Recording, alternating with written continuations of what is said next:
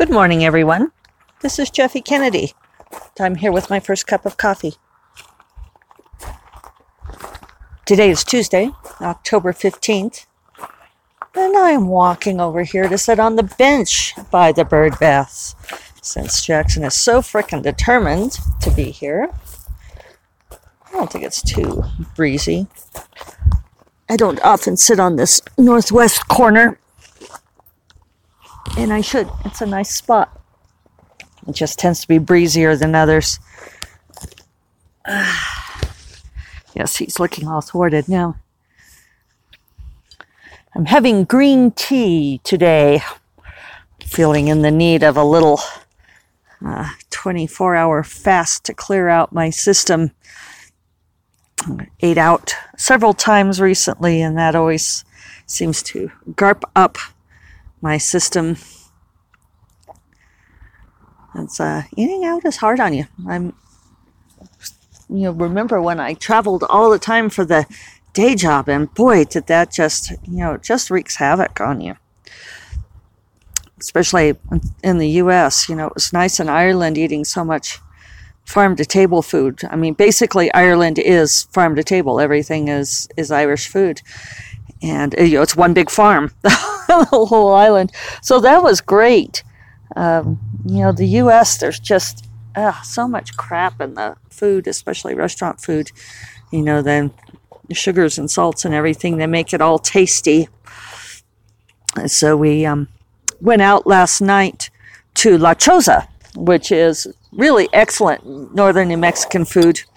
Uh, great margaritas. One of my sorority sisters from college was in town with her boyfriend, Glenna was my sorority sister. Um, she lives in Chicago and is a high powered finance type person, equities analyst.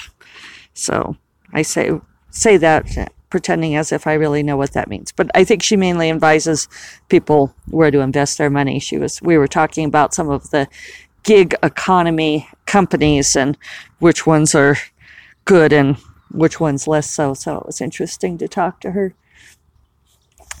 I saw her a few years ago when we were at our um, chapter's 100th anniversary. I was um, I'm a Gamma Phi Beta for those of you who know or care about such things. And that was at Washington University in St. Louis. Phi chapter. The chapters were listed um, were given an a Greek letter according to their um, founding. So if you know your Greek alphabet, you'll know that Phi chapter was one of the earlier chapters that was established by the sorority. Now they're up to once they got through, yeah, yeah, this little goldfinch wants to come into the bird bath pretty badly. Keep seeing Jackson though, he's having to stay out in the open. I guess little birdie can wait. I do think it helps that I'm sitting here.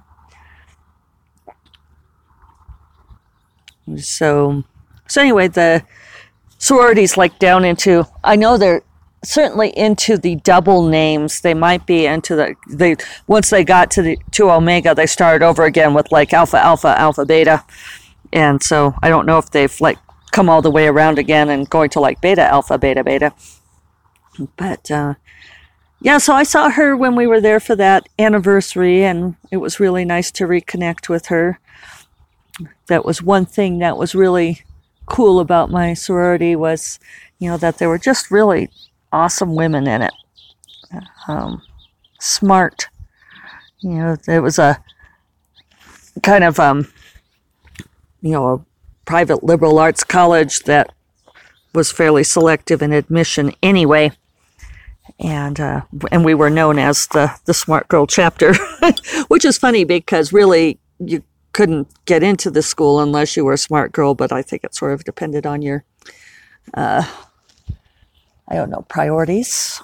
Priorities. Uh, you know, it was the '80s. There were a lot of women at the university who were there for the for their MRS degree, as we called it.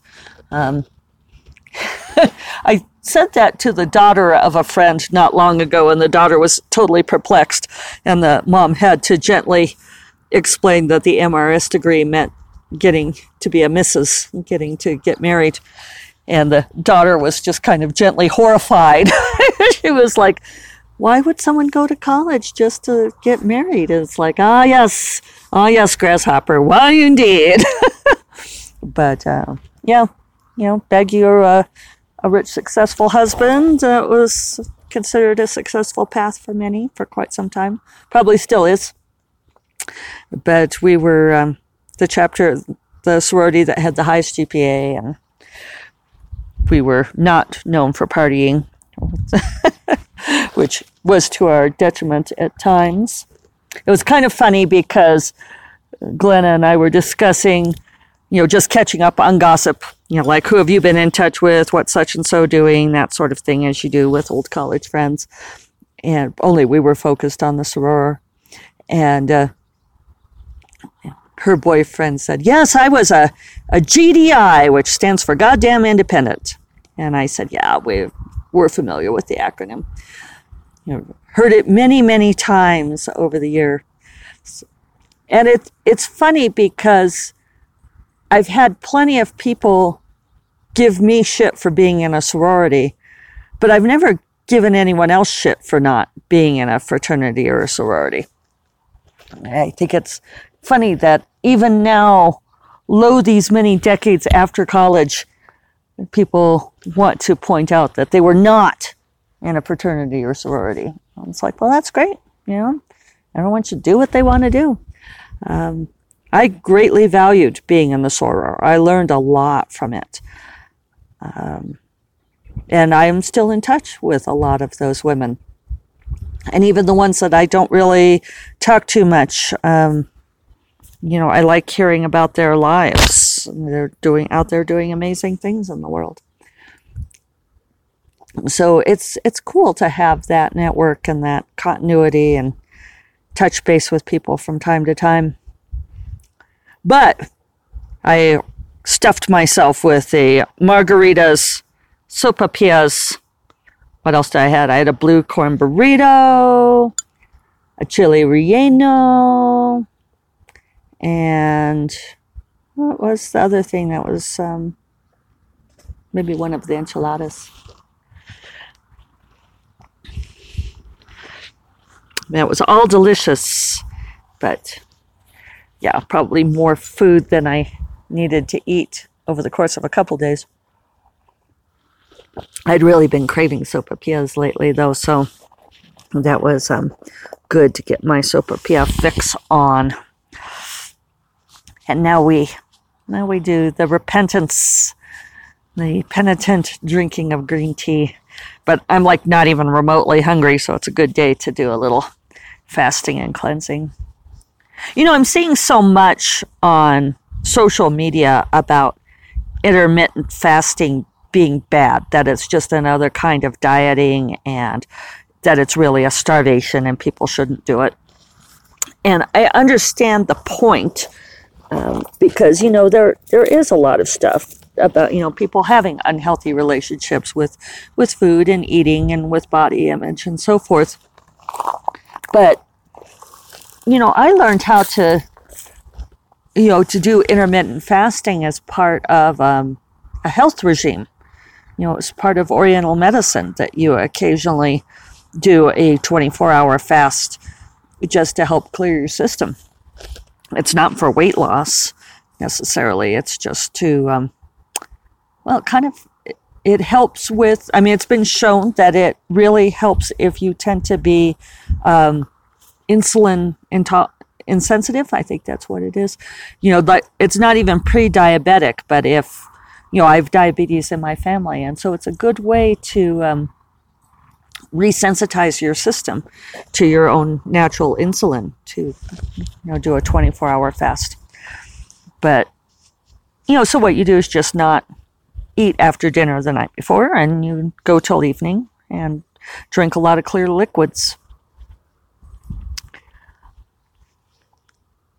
So that's my, um, I don't know, I think maybe some of the dieting people have gotten a hold of, you know, the intermittent fasting as a way of, you know, like you can, it's another form of binge and purge, and that's where it becomes a problem.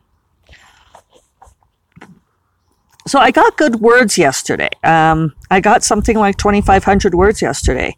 So that was great. I think I finally finished um, obsessively tweaking the first 25%.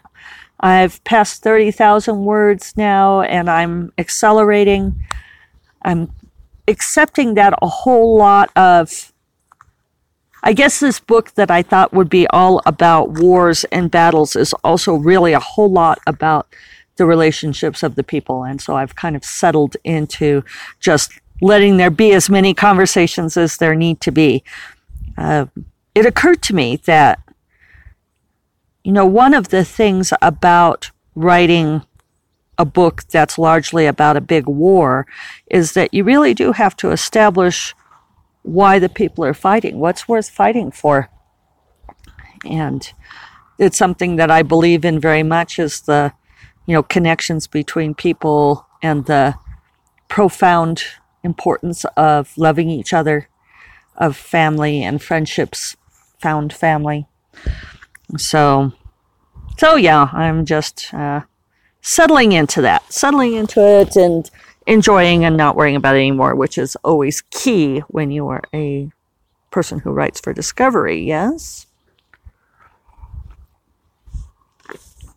You really just can't obsess too much. I'm sure there will be plenty of horrific war to come. So we might as well enjoy the good stuff while we can, right? Me and my characters.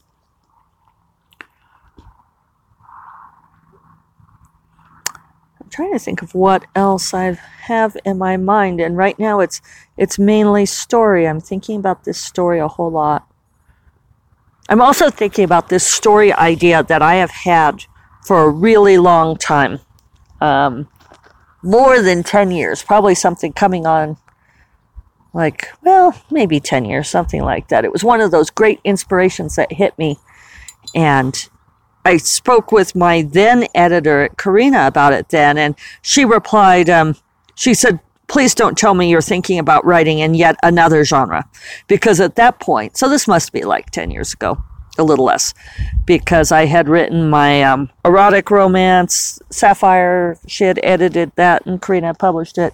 And then I'd done Rogue's Pawn, the fantasy romance that's um, the first in the Covenant of Thorns trilogy. So when I posed her this idea and she said that, I was like, oh, so I guess that's a no. And I'm kind of sorry that I let her shut me down on that. I mean, she had a valid point, and Carina wouldn't have published it, but I'm sorry I didn't write it then. And I still, this idea keeps coming back to me. And I think I really want to write it. Um, you know, Elizabeth Gilbert's, I know I keep coming back to Elizabeth Gilbert. I'm sorry if you guys, t- you know, send me a comment if you want me to stop talking about my issues with big magic. But um, Elizabeth Gilbert would say that, you know, like if the idea comes to you and you don't do anything with it, then it'll move on and go to somebody else. And I don't know if I believe that's true. I think, um, yeah, I think that, you know, it's, uh, sorry, I'm thinking this through as I talk. Um, you know, there's also, you know, like the adage that opportunity only knocks once. You know, that you have one chance, one chance to snag an opportunity. You have one chance to write an idea. And she'll say that the idea will hang around for a little while and that it'll, you know, come back a few times, but then it'll move on. And I think that that opportunities and ideas never leave us, that they are always there waiting for us to to take them. Um, they might be slightly different by the time we're ready, but I think especially with um, I don't know creative ideas or dreams, you know, like things like, oh, you know, opening an herb farm or, you know, any of those dreams that we have like that where we think, you know, someday I'd really love to do this thing. And you keep returning to that idea and turning it over in your head for years. I don't think that dies. I don't think that door slams shut at some point. I think that you acknowledge the idea and you continue to feed it and then when the time is right, you can take it. And arguably, the time for this book has never been right. But it is tied up with uh, the idea of the sorority and the network of women. And so I think seeing Glenna last night made me think about it again. And I, I'm going to talk to Agent Sarah about it and see see what she says. And I mentioned it once before, and I think she was uncertain, but you know, she's Sarah will also never tell me not to write something. But it is a genre departure, and maybe what I want right now is a genre departure. I think it's good. You know, we we get this advice as writers to write in one genre to establish yourself. And it's not bad advice. In fact, it's probably good advice. And uh, people often ask me about the fact that I did not follow this advice. um, you know, not only my editor's semi scathing remark about, oh, I was already writing in two genres, and then it, after that, I, well, I went on to write in fantasy romance, but I was writing in, you know, like erotic, hot contemporary and fantasy romance to begin with. And yeah, it arguably made things more difficult for me to establish my brand. But a counter to that is that diversifying into different genres uh, helps helps keep our careers vital because the publishing market goes up and down and, and certain genres fall out of fashion. And you have to be ready to reinvent and transition to another one. Um, that's a purely business perspective. And then on the creative side most authors I know don't think in terms of genre when they're writing a story. We have to figure out the genre after we write the story. You know, for us, it's story first. And then the squeezing it into a genre definition is part of the business side, part of the sales phase. And I think we do you know, if we want to preserve that delight and gladness, if we want to honor inspiration, no matter how you think about it, then, you know, we write the stories that come to us. It's a piece of advice that I give, um, you know, when I do mentoring. I do a fair amount of mentoring, especially through SFWA. And I ask when writers tell me that they are looking for an agent, one of the things I will bring up to them is I will say, there are a couple of different kinds of agent and it depends you have to figure out what you want you know because everybody you know like picks out their dream agent you know the, all the advice is oh you know pick the agent that you know represents authors you love or books that you love and and that's valid. But there's also a very real difference between agents that i think a lot of um, especially newbie authors don't realize. You don't realize this until you're pretty deep into your career, actually, in most cases. And that's do you want to work with an agent like Agent Sarah is with me, where we discuss books, ideas, concepts, and in terms of the market, in terms of what she thinks she can sell at a given time. And it doesn't mean that she tells me what to write. But given a list of ideas, she'll say, This is the one. This is the timely one. And then she'll help me tweak it to, to steer it a little bit more for that market. But for many authors, this is not something that they want to do. They want to be able to, and I know plenty of people like this, they want to be able to follow their creative muse, however it appears to them, and write exactly the thing that they want to write and then hand it to their agent who then attempts to sell it. And and a lot of agents operate that way. There are some agents I know of who just who don't really have contracts even with their authors. They'll just say, "Yeah, I'll represent you, but on a project by project basis." So when you have something, sell it to me and I'll or send it to me and I'll decide if I can sell it. So you know, you could see that that's a really, really different kind of relationship because the author is operating pretty much autonomously. They write a book and send it to their agent, and the agent may or may not want to sell it. Whereas with Sarah, I don't even go very far on an idea unless she thinks she can sell it. Um, you know, so that's why I would have that conversation with her.